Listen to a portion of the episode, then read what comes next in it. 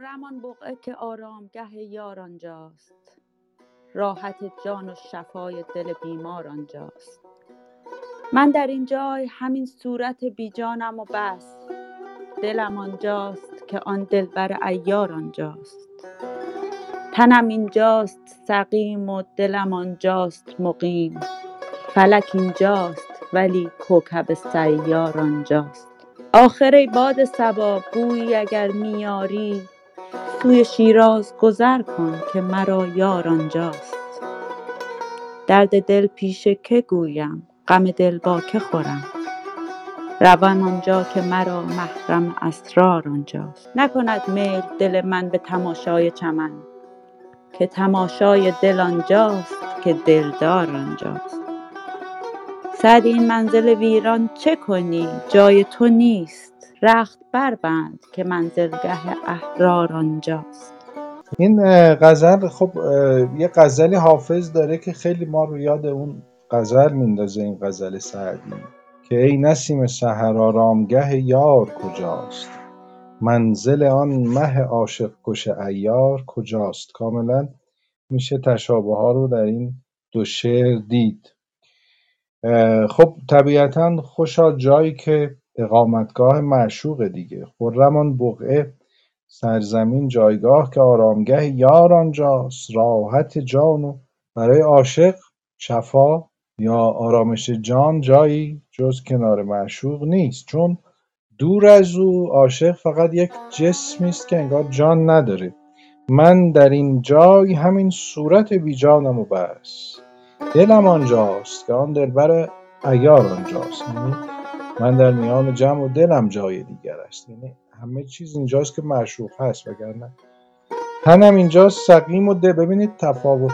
میگه خودم اینجا بیمار سقیم دور از او هستم و دلم جایی است که او هست مقیمه فلک اینجاست ولی ظاهرا اینجا خودش رو فلک می‌دونه شاعر و کوکب یا ستاره میشه معشوق. فلک چون به اصطلاح کوکب سیار ستاره است که درخشانه.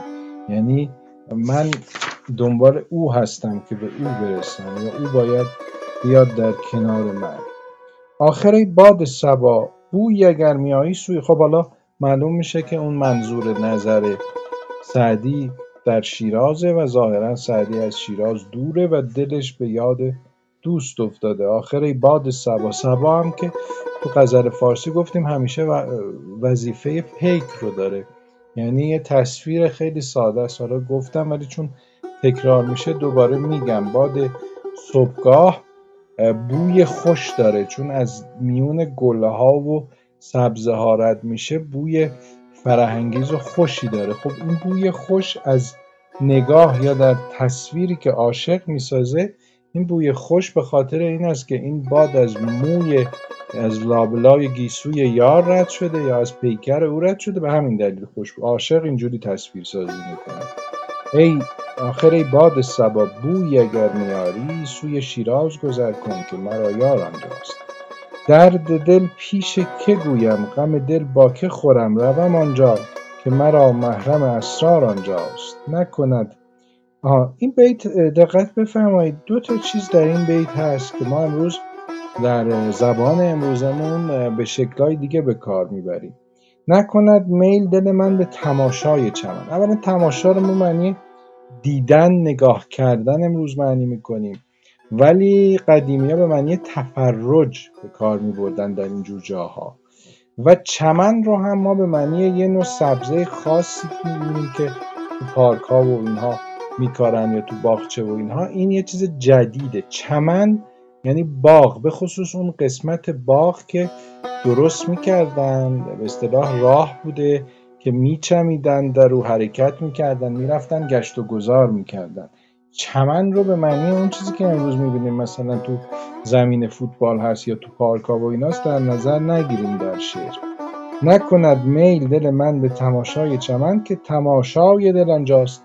که دلدار آنجاست. خب باغ طبیعتا این مضمون تو غزل قبلی هم داشتیم. جذابیتی برای عاشق نداره. چون صحرا و باغ زنده دلان بنا شد که کوی دلبر باشه. پس طبیعتا گشت و گذار در چمن یا بودن در باغ برای او. و بعد در بیت آخر هم دلش می‌خواد که برگرده. با خودش داره شاعر عاشق گفتگو می‌کنه که اینجا برای چی موندی؟ اینجا چی کار می‌کنی؟ باید بری به جایی که یاران و دوستان و عزیزان و کسایی که بهشون تعلق اونجا ساکن اونجا ساکن.